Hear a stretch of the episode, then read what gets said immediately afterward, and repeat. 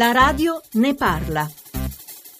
Salve a tutti, sono Michela, una mamma no fas della zona rossa del Veneto siamo molto preoccupati. I valori dei FAS nel sangue dei nostri ragazzi è molto alto, dalle 10 fino alle 30-40 volte superiori alla norma. Noi chiediamo l'acqua pulita il prima possibile perché queste sostanze chimiche entrano nel sangue delle persone e in sordina vanno ad interferire con tutte quante le cellule endocrine. Abbiamo permesso a queste aziende di sversarle nell'acqua una falda acquifera grande come il lago di Garda, che adesso è acqua morta per noi, perché non la possiamo utilizzare. Non possiamo far da mangiare, dar da bere ai nostri figli e non possiamo dar da bere ai nostri orti. Fino adesso i nostri figli non sono stati tutelati a dovere e adesso non possiamo più permetterci di lasciare le cose al caso. Dobbiamo noi genitori battere i pugni e cercare di trovare le soluzioni insieme alle istituzioni.